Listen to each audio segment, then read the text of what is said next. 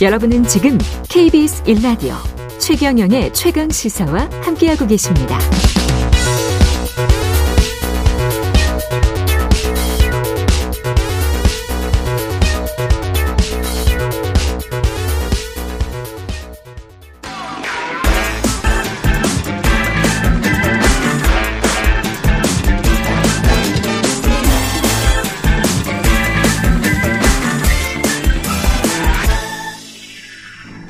네, 한 번 더 뉴스 시간입니다. 한국경제신문 최영창 기자와 함께하겠습니다. 안녕하십니까? 네, 안녕하십니까? 버스와 지하철에서도 이제 마스크 안 써도 돼요? 예, 드디어입니다. 드디어. 드디어 다음 주 월요일입니다. 다음 주 월요일부터. 예, 20일부터 예. 버스와 지하철, 택시, 대중교통에서의 마스크 착용 의무가 해제됩니다. 한 군데 더 있습니다. 음. 이 마트에 입점한 약국인데요. 예. 그러니까 여기서도 마스크를 꼭 쓰지 않아도 됩니다. 마트에 입점한 약국만. 예, 그러니까 아무래도 이 그 마트에 입점한 약국 한번 더- 더듬어 보시면은 그 개방형이에요. 그러다 보니까 그렇습니까? 일반 약국과는 좀 다릅니다. 그, 그 통로에 있다 일잔 있잖아요, 보통. 통로에 있죠. 예, 그렇기 예. 때문에 그 안에 또 들어가지 않고요. 어. 그래서 이거는 좀 일반 약국과 좀 차이를 둔 겁니다. 어제 중대본 회의에서 이같이 결정이 됐는데요. 음. 대중교통 마스크 착용 의무 해제는 우리가 2년 5개월 동안 했더라고요. 2020년 10월부터니까요. 상당히 오랜 그렇죠. 거의 기간이었는데. 3년이네. 예. 그러니까 그동안 탈 때마다 착용해야 했고 음. 저 최근만 해도 마스크를 안 가져와서 다시 집에 들어갔다가 나온 적도 있거든요. 버스를 예. 타야 되는데. 저도 급하게 뭐 산 적이 있습니다. 네. 예. 그래서 지금 많은 분들이 불편하셨을 텐데 이제는 웬만한 일상생활에선 마스크 없이 다닐 수 있게 된 겁니다. 다만 예. 출퇴근 시간대 타시는 분들 있잖아요. 네. 그때 버스나 지하철 안이 굉장히 혼잡한데 그렇죠. 이때는 좀 가급적 쓰고 다니는 것을 당국은 권고하고 있습니다. 그 그때는 좀 쓰는 게 낫겠죠. 그렇죠. 아무래도 서로가 이제 뭐 어. 뭐그 안에서 이제 통화를 하다 보면은 좀 뭐 또 침이 튀길 수도 있고 이렇잖아요. 그렇기 때문에 그다음에 뭐 지금 봄에 황사나 뭐 이런 것들 생각을 그런 해보면 것도 있죠. 예. 예. 그러면 지금 마스크 마트에 입점한 약국 말고 그냥 약국은 마스크 써야 되는 거예요? 맞습니다. 그리고 예. 병의원들 아직 남아 있고요. 병원. 네. 예. 요양병원, 뭐 장기 요양기관, 정신건강증진시설 이런 것들이 남아 있습니다. 음. 아, 입소형 그 장애인 복지시설 같은 이 감염 취약 시설도 마스크 착용이 유지가 되고 그 의무가 유지되고요. 그 약국에 대해서는 그 일반 약국도 한번 좀 해제를 하는 게 어떠냐 이런 의견이 그- 회의 때 나왔다고 하더라고요. 그럴 것 같은데 왜냐하면 예. 개방형 약국 그냥 길거리에 있는 약국은 마트에 입점한 약국과 우리가 뭐가 다르냐? 그렇죠. 예, 이렇게 생각할 것 같은데. 맞습니다. 그런데 예. 아무래도 이 그 환자가 네. 의료기관을 이용한 다음에 바로 약국으로 가잖아요. 처방전을 들고. 음. 이 때문에 이 이용자의 흐름이 유지되기 때문에 이 점이 좀 걸린다 이런 의견이 많이 나왔다고 합니다. 그래서 예.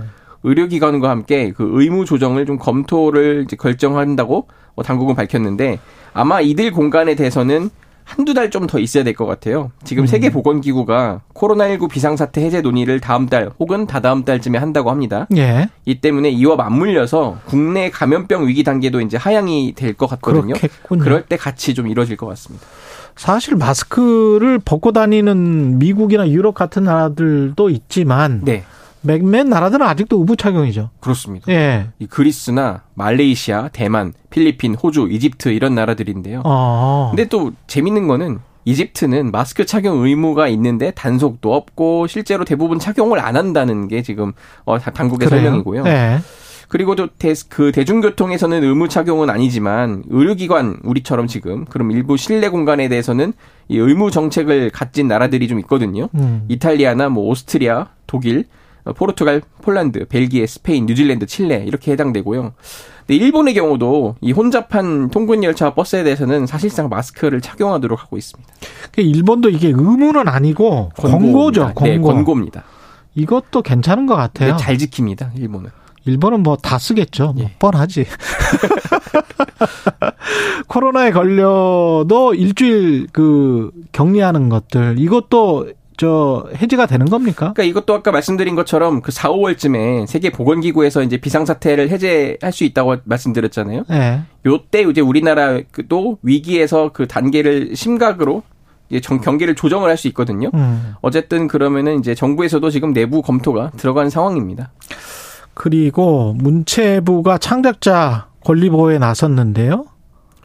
이 지금 문체부 입장을 설명드리기 전에요. 음.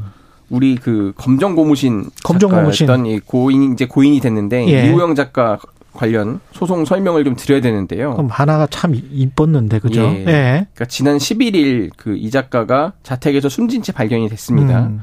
현장에서는 그 유서가 발견되지 않았는데 유족들에 따르면은 그 경찰에 이제 얘기를 한 건데 고인이 최근 저작권 소송 문제 때문에 좀 힘들어했다 음. 이렇게 진술을 했다고 합니다. 저작권 소송 예. 누구와? 그 출판사인데요. 예. 그러니까 2019년에 이 지금 검정 고무신 애니메이션 제작 업체인 형설엔이라고 있습니다. 음. 여기와 소송이 벌어진 건데 예. 그 형설엔 측이 2019년 6월 이 작가와 이 동생인 이우진 작가 등을 대상으로 2억 8천 그 600만 원 상당의 손해배상 소송을 제기합니다. 그 형설엔의 그 장모 대표가 2007년부터 2010년까지 이 씨 형제를 포함한 이 검정 고무신 원작자들과 다섯 차례 계약을 체결했거든요. 예. 그러니까 여기에 따르면은 일체의 작품 활동과 사업에 대한 모든 계약권을 장 씨에게 양도한다. 그러니까 형설 내내 있다. 그렇죠. 예. 그리고 또 원작물 및 그에 파생된 모든 2차적 사업권을 포괄한다. 이런 내용이 담긴 거예요. 와. 아. 그런데 이제 이후에 이우영 작가가 이 만화 속 캐릭터를 개인 창작 출판 활동에 이제 활용을 한 겁니다. 음. 그래서 형설엔 측이 고소에 나선 거고요. 그러니까 예를 들면 이겁니다. 작가의 모친이 운영하고 있는 체험 농장이 있어요. 예. 그럼 거기에 검정 고무신 그 애니메이션을 틀었다는 거예요. 이런 이유 때문에 지금 자기 건데 예.